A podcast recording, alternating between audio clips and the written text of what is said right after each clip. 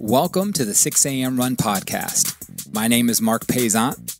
I'm an avid runner, a certified personal trainer, a 6 a.m. Run ambassador, and host of the show. Be sure to head over to the website, 6amrun.com, to sign up today to get 20% off of your first order. Now, let's start the show.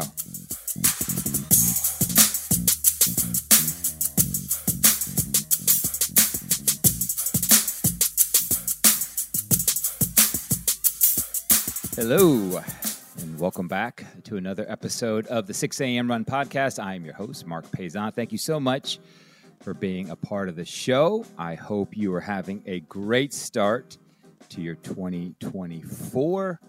Um, I hope you're having better weather than us in Georgia. It's been rainy and cold, uh, and I hear that that is actually a good thing compared to the Midwest and the Northeast. But um, I'm sure our guest today has no idea what bad weather is. He's in LA, or maybe he does. I don't know. Well, the earthquakes. But as always, this show is brought to you by 6am Run and 6amrun.com. Head over to that website to sign up to get 20% off of your first order.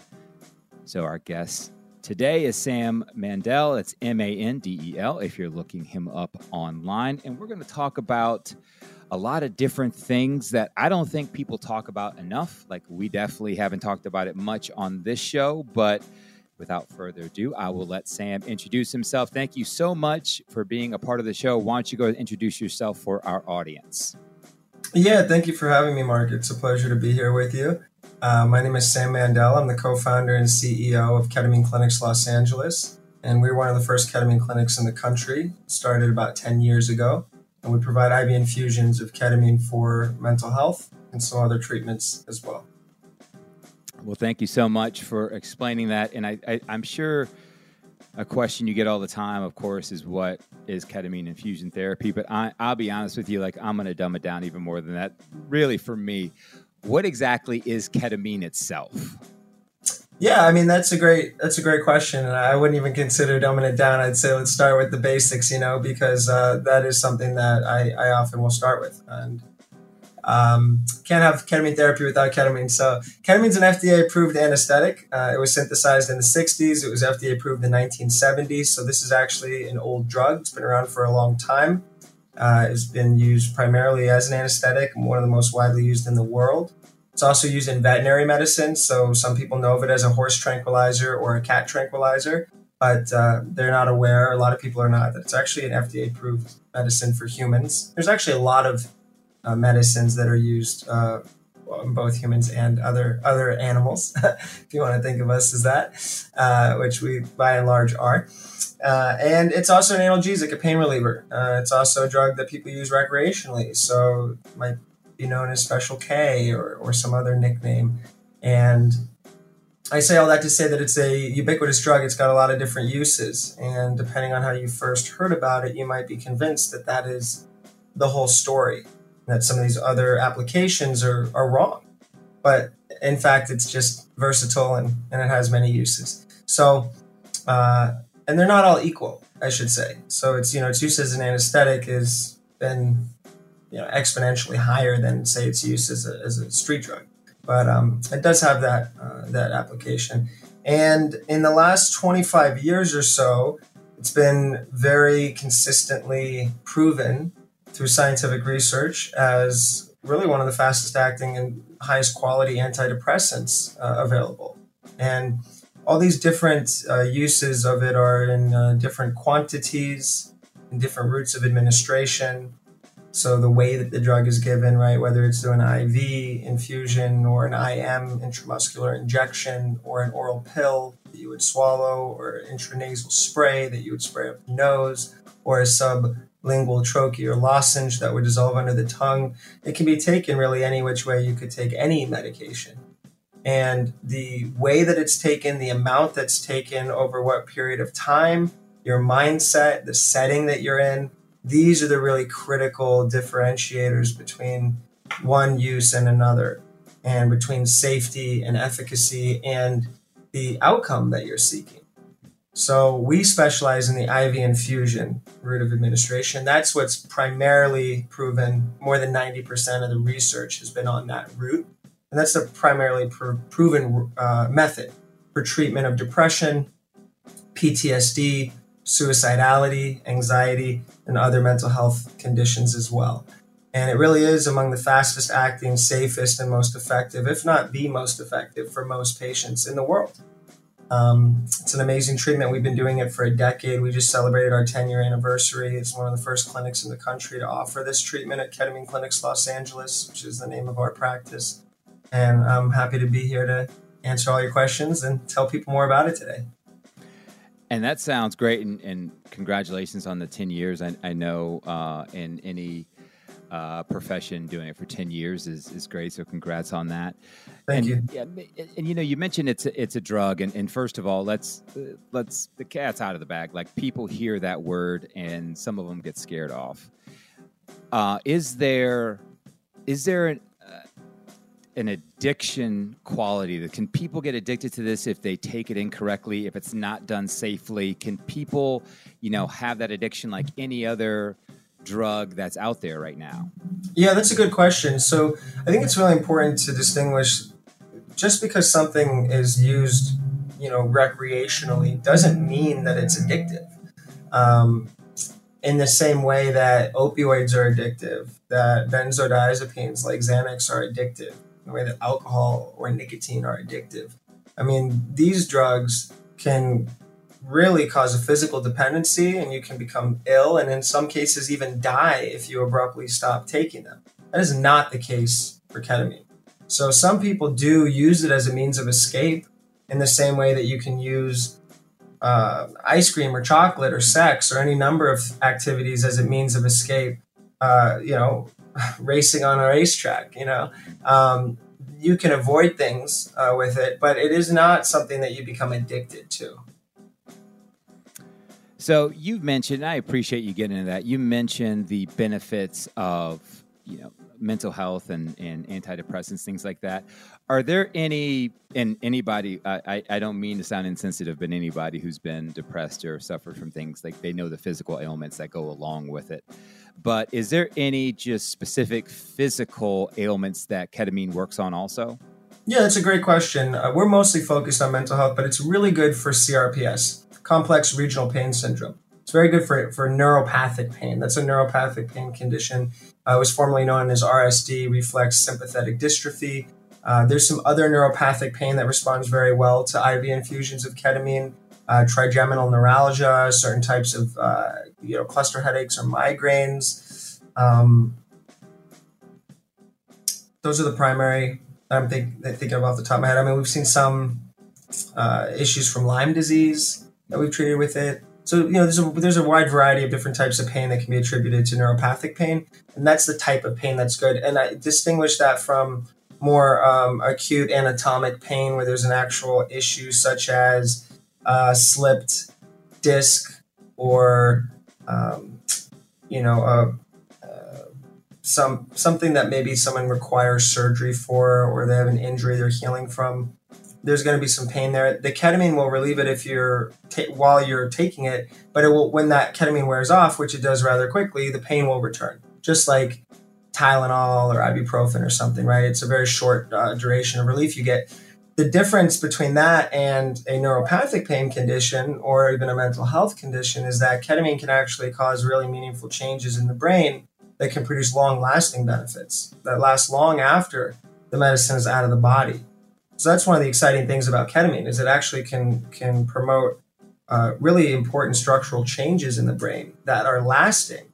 So it's not like pretty much almost every other medication we've ever seen for really anything is you take it every day. When you stop taking it, it stops working. It ha- has to have that blood level, and oftentimes with antidepressants, it takes you know weeks or months to to build up a therapeutic blood level that's the right med and the right dose for you. And it's a really tedious and, and complex process and it's kind of trial and a lot of trial and error and guesswork. Whereas with ketamine, it works very reliably 83% of the time for mental health, about 70% of the time for pain, uh, regardless of the condition uh, that we're treating, regardless of the person's background. And it's just very, very effective. And and I know exactly what you're talking about. Thank you for mentioning that because uh, you know from personal experience and people I've talked to about those. I mean, the doctors tell you those first two weeks of, of many antidepressant, you know, medications you get on. They they tell you it takes a while for it to actually start kicking in and working, and that can be a tough two weeks, three weeks, a month, however long it takes. So so that is definitely good to know. Um, who would you say?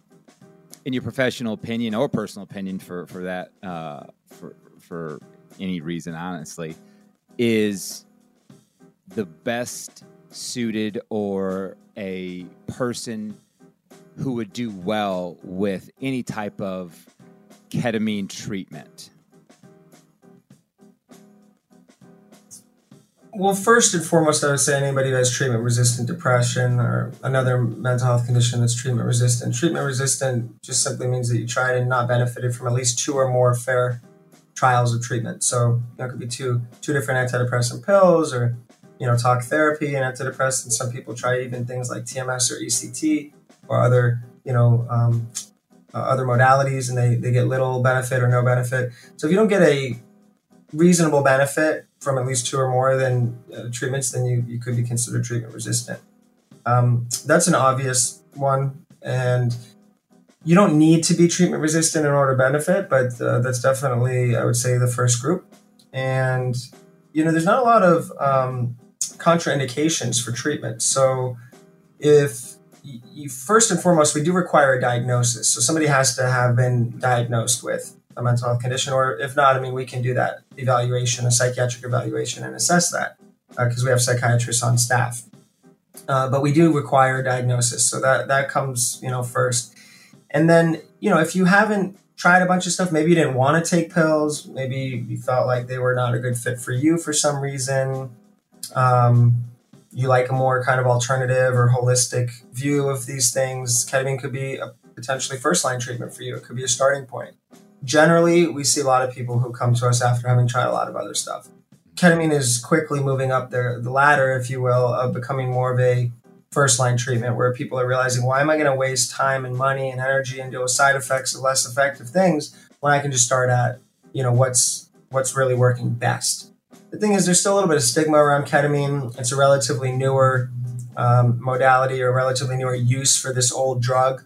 And also uh, it's typically not covered by insurance and the patent is up. It's a cheap generic drug. So the margins are, are low. And so pharmaceutical companies are marketing high margin drugs and the new drugs that are getting approved because that's where the money is and that's what they're pitching to the doctors and that's what insurance is paying for. So the patients are typically getting fed those drugs. And it really takes a little bit more of self advocating and inquiry on the patient's end to come to this treatment. And virtually everyone who does is very, very glad that they did. So we have an 83% success rate. It's very high. It's not perfect. It's not a great fit for every person. It's not magic, but it is a really, really powerful treatment. And as far as contraindications, we don't treat patients who are actively manic or hypomanic uh, if they have bipolar disorder we don't the, bipolar depression can respond very well but just not during the in the midst of a, of a manic episode. So that patient needs to be stabilized first. Uh, we don't see um, uh, you know patients with psychosis. Uh, we don't see homicidal patients. Other than that there's not a lot of exclusion criteria. I mean we assess you know the clinical team will assess patients on a, on a case-by-case basis but generally speaking there's not a lot that would exclude someone if as i said they have a condition they want to try this we've educated them on the on the risks benefits you know pros cons etc reviewed their options they want to do this they can do it and um, it's really a good choice for most people and would you say it? What kind of effects, or, or, are there any effects like on on younger people, teenagers, or maybe younger? Are they able to get on this type of medication or treatment, or is that something we don't really have a lot of data on yet? Yeah, so we have treated some children. Uh, our youngest patient was nine. Our oldest patient was 94. Everything in between, men, women, um, all different backgrounds. Generally, we focus on the 18 to 65 year old population. I'd say the majority of our patients are probably 18 to 50. Um, but it's very safe and effective for children. They obviously require a higher level of care. And our position is that if someone is old enough to have been diagnosed with a, a condition and to have struggled with it and not benefited from these uh, alternative, uh, not alternative, but not benefited from these, I should say, more conventional approaches, then an alternative one like this is definitely a good option to explore. And actually, ketamine is very, very safe medicine. And uh, it's the number one uh, anesthetic in pediatric cases for being used for sedation for surgery because of how safe it is. And what and and I appreciate all this, and this is great information. And if if my questions uh, seem like they're coming from a place of ignorance, they really are. Like I'm trying, I'm trying to learn as much as I can right now. You know, I, I and I'm I'm glad I'm able to talk to you. So, um, when someone goes in for this treatment, what are and I'm sure you know your your patient is not a monolith. People have different um, walks of life, different symptoms, all that stuff. But what are some of the immediate and then lasting feelings someone will get starting this program, or does it depend on diet, weight, sex, gender, all that stuff, or is it pretty consistent across the board? So what what are some of the the feelings they'll get from the treatment? Yeah, so once they once they go in um, and start the like say it's my first and you say this is all intravenous and and d- done that way. Um, is there kind of a a, a feeling that comes over them? Is it pain relief? Is it feeling shifting? Like, do you do people have kind of give you their feelings right right after they start their first initial treatments or, or even when they come back and they've done it for a while? Yeah you know it's different uh, feelings will come up for different people and at different times and even from one infusion to the next. So i, I couldn't really you know talk about feelings in a, uh, in a sure way but i mean i can give you the range. I can tell you that you know right. people sometimes will laugh for an hour. The infusion process is a series of six infusions over two to three weeks. Each infusion is about uh, 50, 55 minutes long. So people come in, we make them comfortable in a recliner, can go completely flat, pillows, blankets, noise canceling headphones, a sleep mask, relaxing music, monitoring the whole time by the nursing team, uh, also hospital grade monitoring for their vitals, so pulse ox, EKG, blood pressure, uh, etc. And we make them comfortable, make sure they're safe when they have this experience. And ketamine is a dissociative anesthetic, but it also is more or less a psychedelic. So people have a kind of out of body experience that can be very healing for them. And so during all that, sometimes someone might laugh for an hour straight because maybe they haven't laughed in a long time or they've been, you know, that's been uh, something that's been suppressed uh, or they haven't been able to experience it. Or maybe they're just finding some uh, you know, kind of comedic irony of, of life as they're gaining some new insight or, or realizations about, you know, themselves or the, the patterns in their life.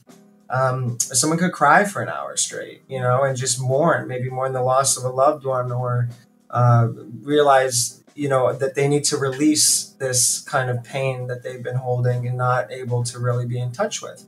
Um, and then everything in between. You know, someone might just be having more interesting realizations, maybe uh, journeying in their mind to different places, people, the past, future. So it's a really interesting thing, and it's it's very subjective and very um, dependent upon the person and even where they're at that day as far as what their experience is like.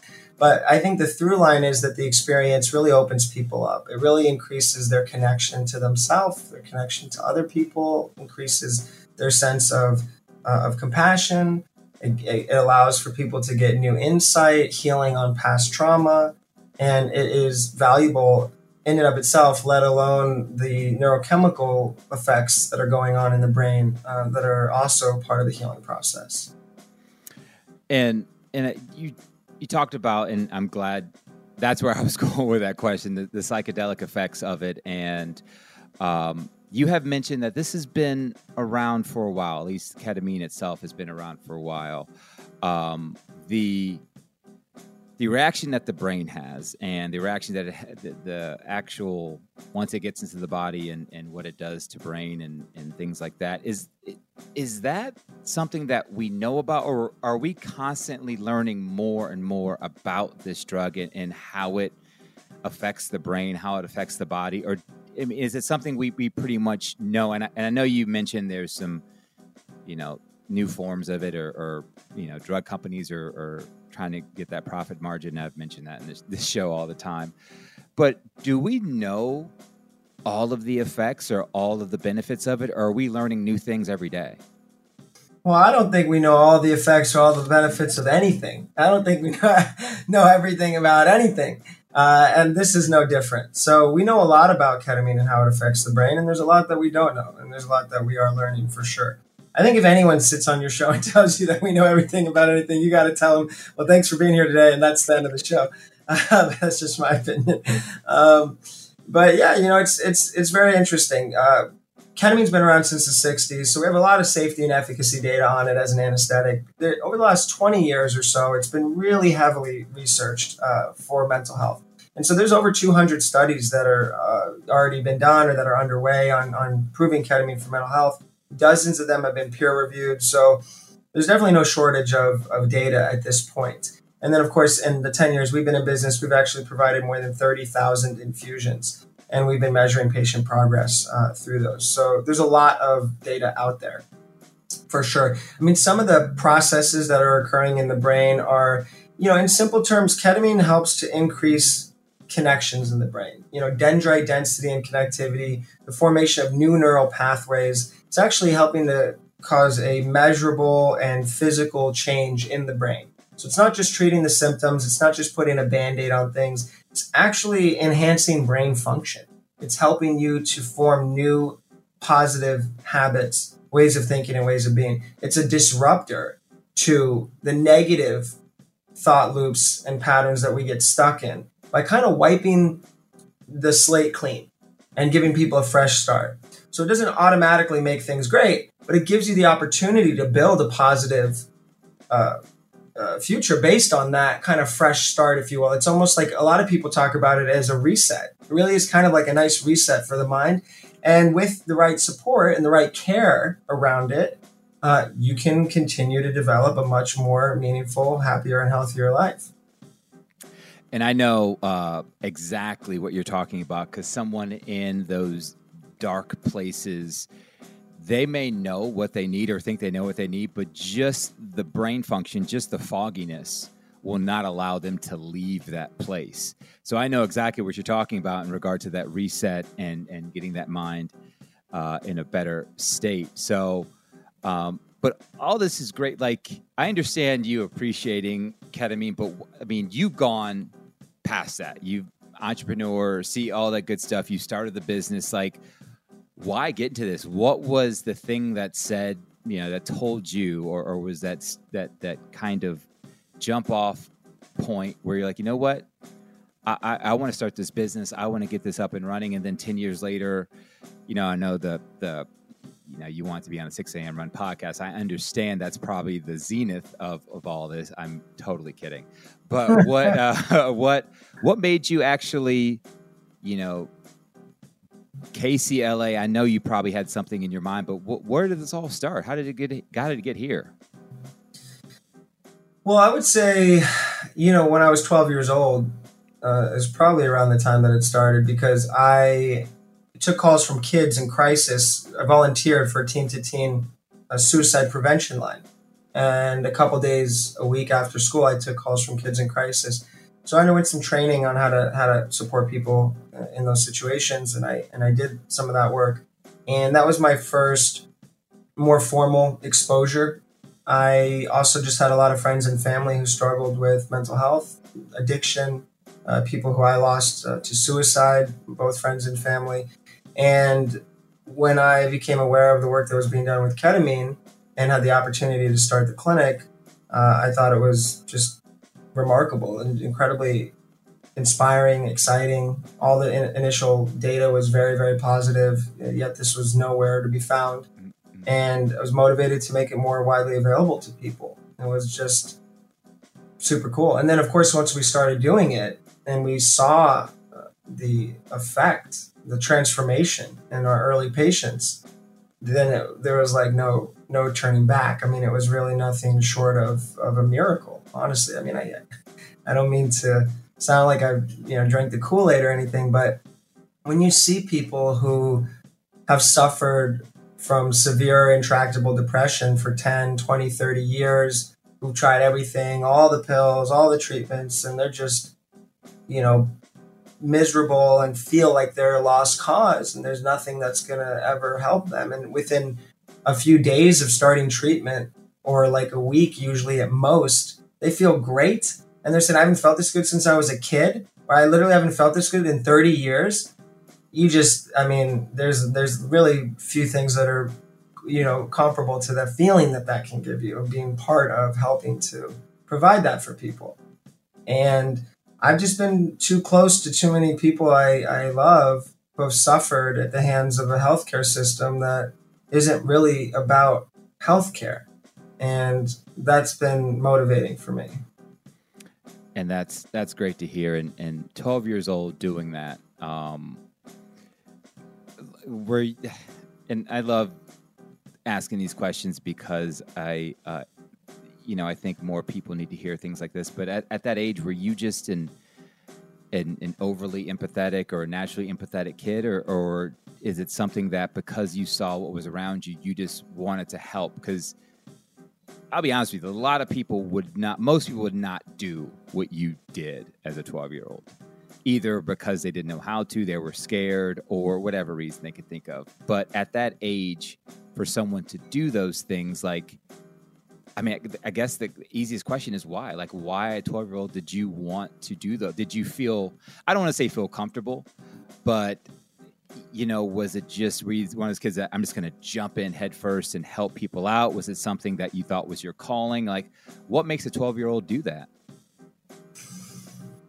Yeah, I don't, I don't know really how to answer that, except that I guess I, I mean, first of all, I always had a strong sense of justice, a strong sense of a, desire to to give back, to help to heal the world. I think just from a young age, I wanted to make uh, a meaningful difference in the world. I just was motivated by that. Maybe it's partly how I was raised, you know, nature, nurture, whatever. That's just the way that I that I was, and I mean, literally from you know like five years old, six years old, like it's a kid. Like I wanted to make a meaningful difference in the world. And, you know, as far as why mental health and at 12, yeah, I think, like I said, I mean, just some of the experiences that I had when I was younger, I, I kind of grew up quickly, um, challenges with my, my friends, my family, things around me. And just, you know, I, I had to kind of, I think, grapple with some situations that maybe your average 12 year old didn't. And I also just felt more comfortable um, I grew up in a house where I could ask questions about, you know, more adult topics. So, and that was okay. And, and we could actually like have conversations about that. So I think that also helped a little bit. I was more comfortable talking about things that other kids weren't or didn't know about. And I just was mature for my age. I mean, and I, I had my friends come to me to ask me questions about stuff that they didn't feel like they could ask adults or talk or other kids didn't get or they couldn't go and ask adults in their life and i could you know have the answers or kind of get the answers. And so that was like just who i was. And so as far as being able to help other kids i think that that's something i just kind of naturally was already doing.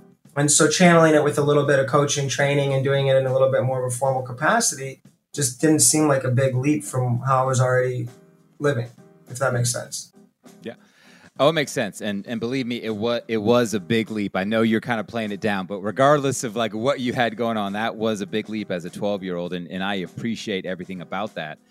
Um, and and, and now, you, you know, gotten older, matured, have uh, uh, the ketamine business, and and done so many things. You know, what is your perspective on? Because we've talked again a lot about the benefits of your mental health and emotional health, things like that. But in regards to the connection between physical and mental fitness, physical and mental strength, like in your opinion, is there a connection between the two? And is that something that you work on also? Absolutely. I mean, there's an undeniable connection between the two. And I think most of what we do in life is mostly mental. I mean, 90% probably, maybe more. We're all capable of way, way, way, way bigger things than any of us realize, you know, self included. And uh, that's physical feats, mental feats, you name it, everything, you know. And mindset really determines everything in our, our lives. Really does. You know, circumstances don't matter that much after a certain point. You know, and they've done studies with happiness and seen, you know, once you have your basic needs met, getting more material or, you know, financial wealth doesn't actually increase your happiness in a meaningful way. So if you have, you know, food, water, shelter, clothing, your basic needs are met. Now there's a huge difference between someone who doesn't even have their basic needs met, right, and someone who does. You get exponentially happier along that journey. But once the needs are met, you might see the tiniest, most incremental improvement, but not a lot. Not anything close to what we all have been fed through marketing and advertising and you know, buying another bag, another pair of shoes, a new suit, bigger house, nicer car. Then we'll then we'll be happy. Then we'll be happy. Then extra zero in the bank. Then we'll be happy. That's all a bunch of BS. These are the lies that we're all fed. The reality is, happiness comes from within, and happiness is a mindset and having an attitude of gratitude. I mean, one of my favorite quotes is that it's not happy people who are grateful; it's grateful people who are happy.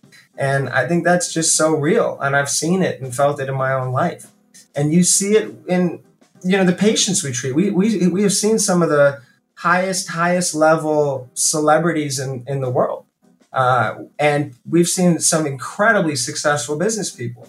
You know, with tens and tens or hundreds of millions of dollars. Um, you know, houses all over the world. Good looking people, you know, have all all the things that you would think from the outside looking in would mean that they would be happy you know, money, material, looks, whatever, family, you know, wife, kids, whatever, whatever you name it, all the things you think you might want or need in order to be happy. And they're miserable. So, well, what is it? It's not just some like chemical, you know, imbalance in their brain. That's not that's not the ex- explanation. You know, it comes down to uh, mindset and support and care. And sometimes people need medical intervention, but that's not the magic fix you know they have to really commit to creating a life that is structured around the gratitude that can help them to really continue to be happy. And and so many times well not so many times a couple times when i'm recording this show i tell people just to stop and go back and listen to the last couple minutes and that's exactly what i want people to do. Like that was absolutely a thousand percent correct and couldn't have been said any better. Um, and I, I appreciate you mentioning that. Um, so, what does the next 10 years look like for you? What are you looking to accomplish? What can we expect out of the ketamine world and or, or just you I don't want to just bring it to ketamine because you know what before we even go there I, I do have something that's specific I want to answer because we of course, we have the stigma on mental health. We have a lot of people fighting back against any type of drugs. Like, tell me this: what do people get wrong about psychedelics? Like, what? Like, a lot of people will hear that and they'll hear me say that or hear you say it and automatically shut it. No, I don't want my kids listening to this. Like, I don't want. I don't want to be. What do people get wrong about that? Yeah, I think people are, are, are afraid of and intimidated by psychedelics, and there's a lot of propaganda and, and stuff about them that's just not true. And some of those things are that they're just drugs for you know druggies or hippies or bad people to use that they're addictive that they'll make you crazy make you lose your mind make you know get people out of control get you hooked on other drugs uh, you know make an addict out of you. You know they're just for losers. I mean all kinds of judgments and not silly nonsense. The reality is nowadays I'd say I don't want to say most, but I would say a huge, huge portion of some of the most influential, highest performers in the world are using psychedelics in one way or another. Whether that's microdosing with psilocybin or having actual ketamine infusions or you know, experimenting with LSD or ayahuasca or DMT or iboga, ibogaine. I mean, there's a lot going on in the scientific world right now with research and real data proving that these are not just drugs for hippies, but they actually can promote real meaningful healing and, and change for people. And MDMA uh, as well, you know, that's Molly, is it's called on the street, or active ingredient in ecstasy. I mean, that's about to be FDA approved for the treatment of, of PTSD, MDMA assisted psychotherapy. Very close to FDA approval, probably this year, as a legitimate medical treatment. That's a huge deal. And the results from the studies that they're getting are mind boggling. I mean, like people having just one or two treatments with this drug who have severe PTSD, having zero symptoms of PTSD six months later. I mean, six months, and they take tests and they don't even qualify as having PTSD anymore. It's just like hard to believe. There's nothing like that. There's nothing that exists that's even remotely close to that. So people really need to wake up and educate themselves a little bit and keep an open mind and understand that this narrative that we've been fed by by the establishment of the drugs that they control and they profit from being the best drugs is not the whole truth. And I think these drugs have been demonized and there's been misinformation and disinformation around them for so long because they're incredibly powerful. They're disruptive connectors and they challenge the status quo. They threaten control, they threaten profit, they threaten othering and divide. And if you have something that can actually cause meaningful healing and bring people together, well, that's a problem for some of the people at the top. That's not in their interests. It's, very unfortunate, uh, but at the same time, very true. Um, so, and, and, I appreciate you you going you, you talking about that. So, again, what's next? What's the next ten years like? What's the next six months like? What is what is next? What are you working on now? What do you hope to accomplish? Yeah, so you know, after 10 years of pioneering ketamine, we added some additional services. We added conventional medication management, uh, just, you know, management of people's uh, prescriptions, general psychiatry, because we found that was a need that our patients had. So we offer that in house now and we can take insurance for it. And we uh, are accepting 10 of the largest insurance networks in California. You can see patients through video visits throughout California. And as far as uh, what's next, we're just in the process of launching a treatment called uh, TMS, which is transcranial magnetic stimulation, which is the magnetic frequency, magnetic waves to stimulate parts of the brain to treat uh, depression and OCD. And there's some off label protocols for anxiety and other conditions. That's an exciting in office procedure. It's quick, non invasive, very, very low risk, uh, works very well for a lot of people that's something we're just launching now in the next week or so. And we're excited to bring that to more people. That's also covered by insurance. So uh, that's something that we want people to be aware of. Um, after we kind of, you know, smooth out the, the rollout of that new service, we'll be looking at other treatments that we can add to just provide more uh, comprehensive care to people, increase access to care. And we're excited to incorporate MDMA and other psychedelics when they are available uh, legally in the United States and continue to just innovate in, in new evidence based treatments for mental health. And I love hearing all of that because, you know, a lot of times what I'm also hearing is that we're, we're offering people um, options and offering people control over their own health care and control over their own choices. And, and, um, and I, I love hearing about that. So, if people want to learn more about you, learn more about what you're doing and the clinic, how do they do that? Yeah, our website has a lot of great information. It's ketamineclinics.com. And I'll spell it. It's K E T A M I N E C L I N I C S.com. A lot of good info there, and they can fill out a form on there or book a meeting or call us at 310 270 0625. All inquiries are confidential, it's free. We provide free consultations uh, with our, our care coordinators and also with our clinical team.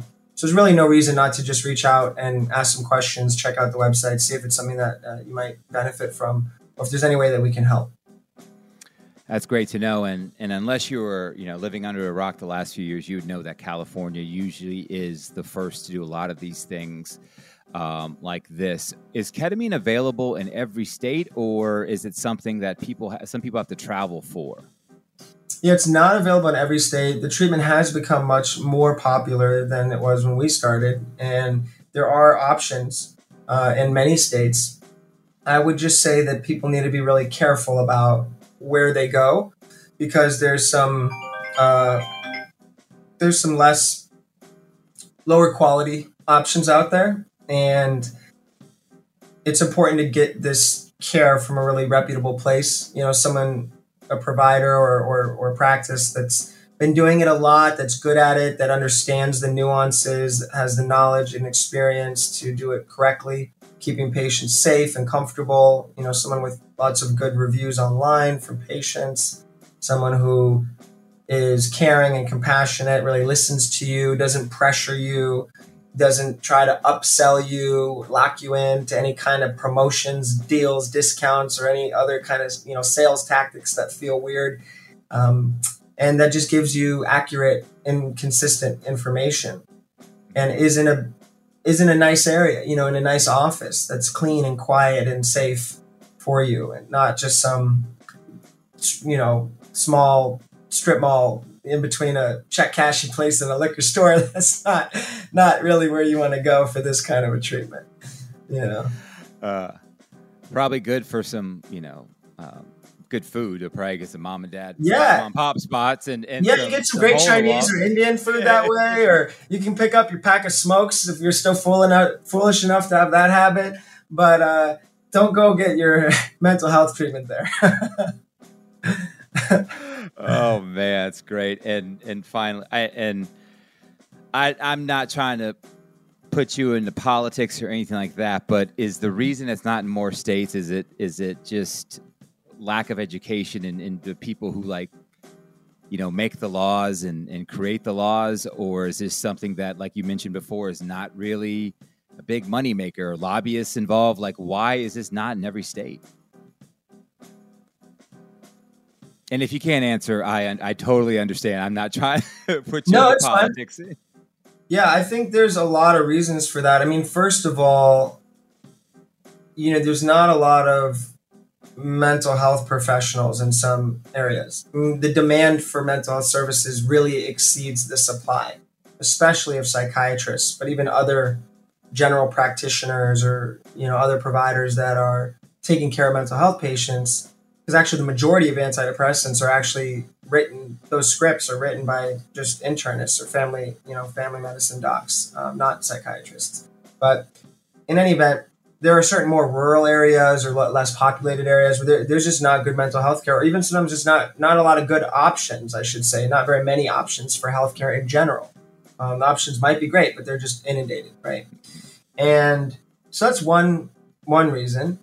And it is an out of pocket cost procedure. So there may be areas that um, providers don't go because they just either the population is too small or they feel like there's not enough people there who are going to you know be willing or able to pay for the treatment. Uh, I think definitely laws and regulations can be at play, but the fact is ketamine is actually a safe FDA approved medicine. It can be used off label.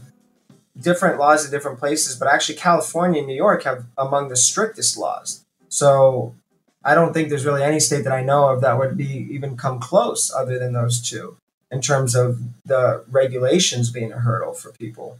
So I think it's really more the other number of providers living in in these areas and the economics of those areas. Well, thank you so much for being a part of the show. I, I am almost positive my listeners have learned a lot because I personally have learned a lot. So thank you for the education. I appreciate you doing what you do. And like I tell people all the time, you can stop the show right now and head over to the show notes to get a link to the website. Sam, this has been amazing. Thank you so much for being a part of the show. You take care of yourself and good luck on future endeavors. Yeah, Marc, it was a pleasure. Thank you.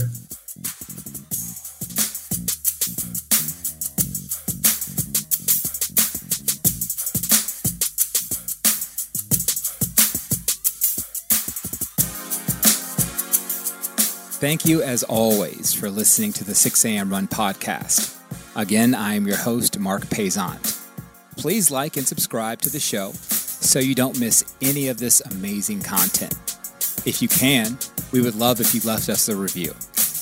Remember to follow us online and use hashtag 6amrun to connect with the greatest group of runners and fitness enthusiasts in the world.